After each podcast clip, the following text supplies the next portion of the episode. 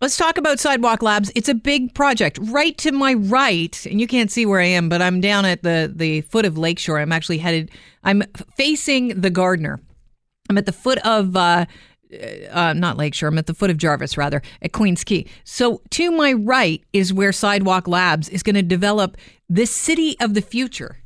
It's a Quayside project. And yesterday, the Toronto Star reported that chief executive officer of Alphabet backed uh, the Alphabet backed entity planning the neighborhood in Toronto. Um, basically, may pull out if mass transit is not developed in the area. So I want to know how true that was. We've joined we're joined by Micah Lasher, who's head of policy and communications for Sidewalk Labs. Welcome to the show. Good to have you here. Hi, Kelly. Thanks for having me. Thanks for being here. So we've we've heard of this happening. It happened in Queens with the Amazon headquarters. People were real, a little bit upset with what they were, you know, they were planning to change the neighborhood a bit, and Amazon went, you know what, not worth their time. We're pulling out. Is that what's going on here?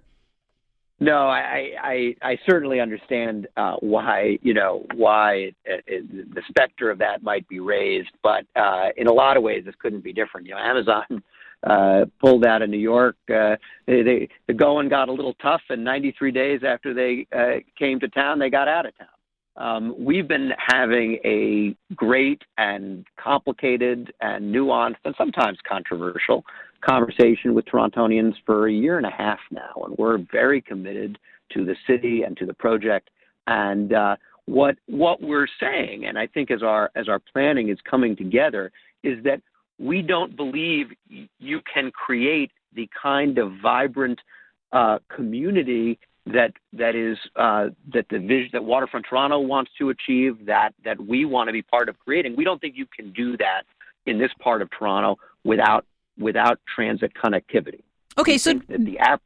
So so so, and I should just say, and we're open to lots of ways of making that happen. We are willing to. We, have expressed a willingness to help make it happen. We're happy to not be involved in making it happen, but we just think it happening is critical to create a vibrant community on the eastern waterfront. Right, and correct me if I'm wrong. I'm just going to uh, kind of try and summarize what I think that you've asked for. Is you've said that Alphabet has said, okay, well, you know what, light light rail is imperative to this project to bring people to the area to to you know serve the people that will be living in this area.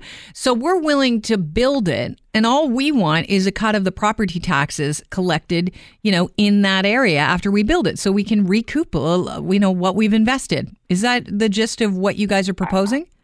I, I, I you know, we'll be putting forth the specific proposal in the next few months. I think, I think, frankly, our first preference would be for public dollars to mm-hmm. build out mass transit in the sort of traditional way.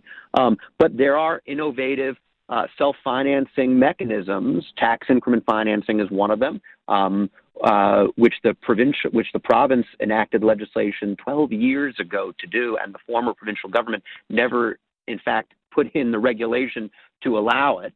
Um, we think that's a that's an enormous opportunity to create public-private partnerships across Ontario um, that would that would really generate economic activity. So this could be an example of that.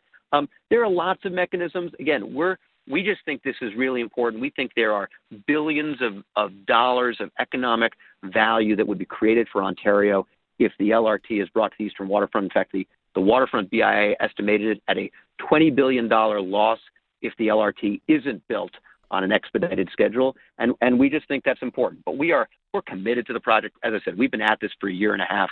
We're working very hard on a on a big plan. We're going to put it out there. We think people are going to be excited about it, and we hope we're working with Torontonians for decades to come on making this this happen. Can you speak to the uh, what what this waterfront city is going to look like? Your hopes uh, in the long run? Well, I think for, first and foremost, we, we want it to be a vibrant, a vibrant place uh, for people to live, to work, to come and and recreate. Uh, we want it to be a uh, a, a place that is the source of a lot of economic activity and jobs. We think can create tens of thousands of jobs. Part of that is by creating a real cluster of of innovation, homegrown startups, uh, entrepreneurs. We want this to be the place where if you've got an idea, uh, innovation, a business that you want to start, uh, we want this to be the place where you will come. because the digital infrastructure enables you to do it, uh, because it's highly sustainable, because it's affordable to live. Um, that's that's sort of what we are trying to achieve here, um, and we have a lot of innovative ideas. Uh, everything from what's old is new innovation, like wood buildings, to more futuristic stuff like robots carrying your trash uh, that we are thinking about, and that uh, you'll see when we when when we put out our plan uh, this what we think will be this spring. Nobody likes to be sued, but Thursday, the Canadian Civil Liberty Association uh, basically threatened litigation if the project project is not reset. Is that at all worrying to you guys? Uh, no, it's not. It was a, it was a, you know, uh, it, people try to make headlines. The it was a, it was sort of on its face a, a somewhat uh, uh, overstated letter. The, the, notion that we would have uh, any authority to create a quote constitution-free zone in Toronto, I think, kind of uh, was the tell that this was not a particularly serious letter. So I, I don't really. So I was it a little bit of like the Americans are coming, the Americans are coming? That that I I would certainly not be presumptuous enough to say that, uh, but it was. It, uh, I, I don't look. There are there are. I, I should say by the way, there are legitimate concerns and questions about uh, privacy uh, for sure. Oh, absolutely, and we think we've put forward a plan that would not only comply with all existing laws and regulations, but would make this, you know, perhaps the most heavily regulated area in the country on the issues of privacy and governance. So there are serious questions and concerns that people have that we're engaging with. I don't think this letter really reflected those serious conversations. We're talking with Micah Lasher, who um, is the head of policy and communications for Sidewalk Labs. There was a rumor yesterday that you know if we didn't get an LRT to that new area, which is going to be the the smart uh, area of the city of Toronto, and it will revolutionize revolutionize how we look at building cities globally.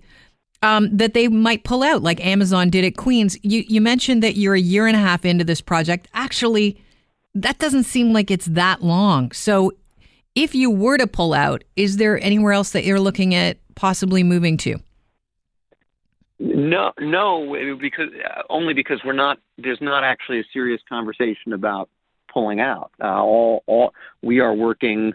We are a, a lot of people uh, at Sidewalk Labs uh, are working day and night on a plan for Toronto, uh, and uh, and we're we're going to put that forward with enthusiasm and excitement, and we very much hope that uh, Torontonians will be excited about it, and the the policymakers and people they've elected to represent them will will see fit to. Uh, to move it along, and safe right. to, it, it, is, is it safe to say that you know we're now Toronto and Waterloo becoming the Silicon Valley number two?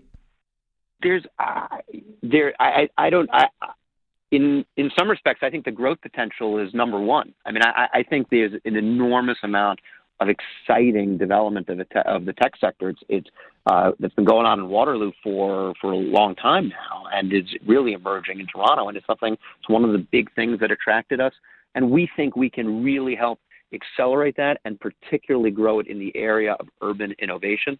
And I would just say, you know, uh, we are the subsidiary of an American company. We are an American company. But what we're talking about here is creating a physical place in Ontario. It will be anchored in Ontario. This is not uh, this notion of we're going to come up and get a bunch of talent and ideas and bring it back to the U.S. If this project goes forward, it is going to be physically anchored uh, in Toronto for forever. And um, uh, there's no place we'd rather be. Is it very attractive because of the climate and the challenges that I, that climate brings? I think that the um, the, the, the burgeoning tech ecosystem, the uh, spirit of inclusiveness that characterizes Toronto, the, the interest in building complete communities, um, as well as the fact, frankly, that Toronto really is struggling with challenges of its own success and growth in terms of in terms of transit, in terms of affordability, uh, in terms of making sure that the folks that have led to its success don't get priced out of the city. Mm-hmm. And those are the challenges that our company was founded to address, and that we that's what we care about. That's what we're here to do. and um, it's a it's it's a great city uh, to work on those issues. So, because of our growing pains that we're going through right now, this is the time to get in and say, okay, well, we're going to help you through those growing changes and uh, growing pains and, and change you into the city that you want to be. In fact, the city that you never knew you could be. Well, I think we want to to make a contribution to uh, to a lot of work that's going on in government and in the private sector um, to to tackle those challenges. I think we think we have a contribution to make um, and and to play a role in tackling those challenges. I think you've been having this conver- these conversations a lot. we, we, you know, I, I think you know it's look the project it gets a lot of attention. We take our hits, um, but I think the kind of, of consultation we've been doing, we've talked, to, we've directly and personally consulted with more than 20,000 Torontonians over the last year. All of that before we have even tabled a plan. We've really been developing our plan in the public eye. It comes with its difficulties and its challenges. Sometimes some some headlines that that are that you have to explain. But I really think we've benefited from it, and I think it's unprecedented. Um, and I think it's going to make for a fantastic plan. Don't get me wrong. I think I'm I'm all board. I'm all on board with this plan. I think it's important that we move ahead and use technology where we can, uh, you know, to create the city of the future. Thank you so much for joining us. Thank thank you for having me.